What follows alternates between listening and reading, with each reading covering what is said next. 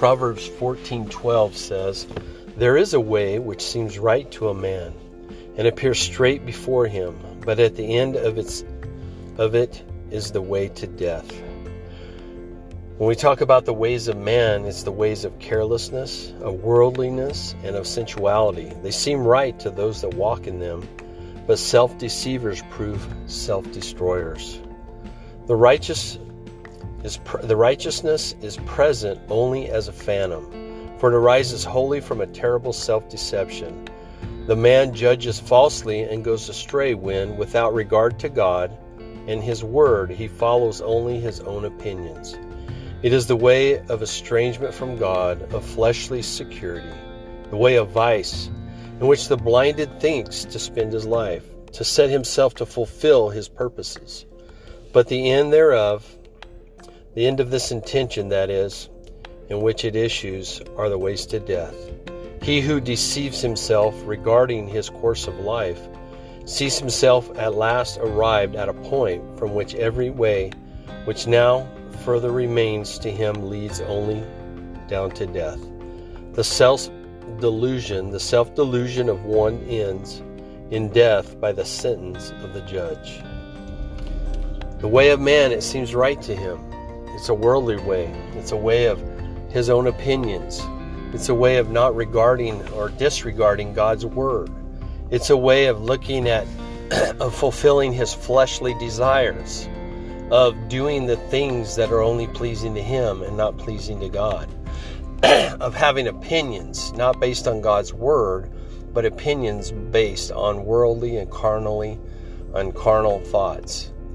This leads to death. And when we talk about death, we're talking about death in the pit, the pit of hell, because there is a day that judgment comes.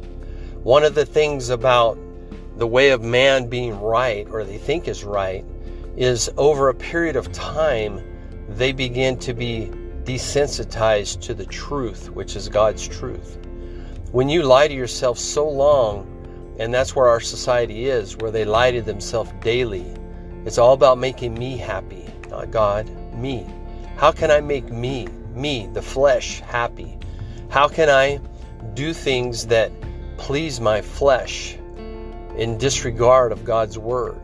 God's word may say not do it, but my opinion says I want to do it, or my thoughts.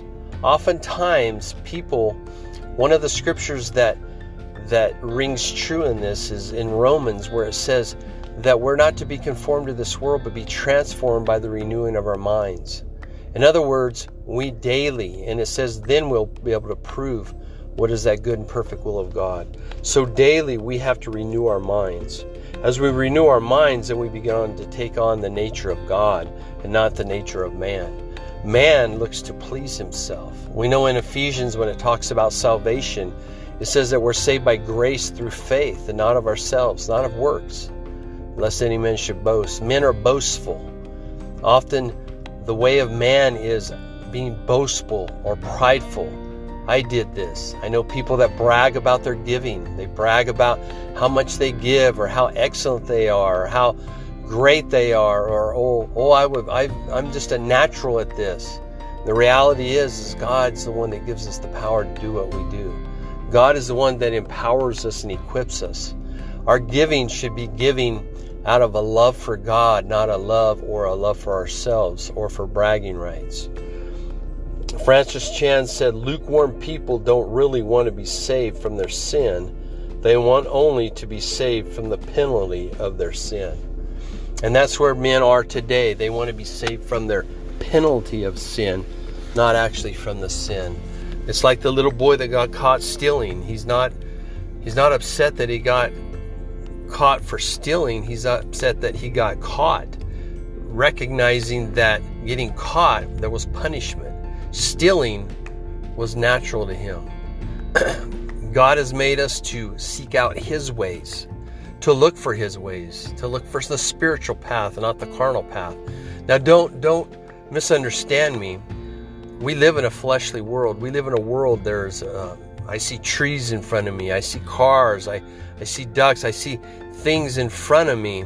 There is a real world, but there's a spiritual world as well. And when we build up our spirit man and we base decisions upon God's word and God's instruction that He places in our spirit, man, it begins to manifest in our natural.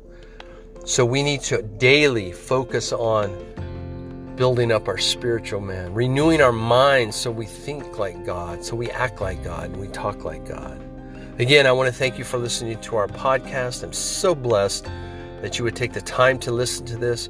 You can go to our website, tonyhendley.org, or you can go check us out at anchor.fm. Our podcast is on all the different channels. So we're on iTunes, we're on Spotify, uh, we're on Google, we're all these different venues. So we encourage you to go listen, share with your friends, uh, subscribe, and we thank you so much for listening.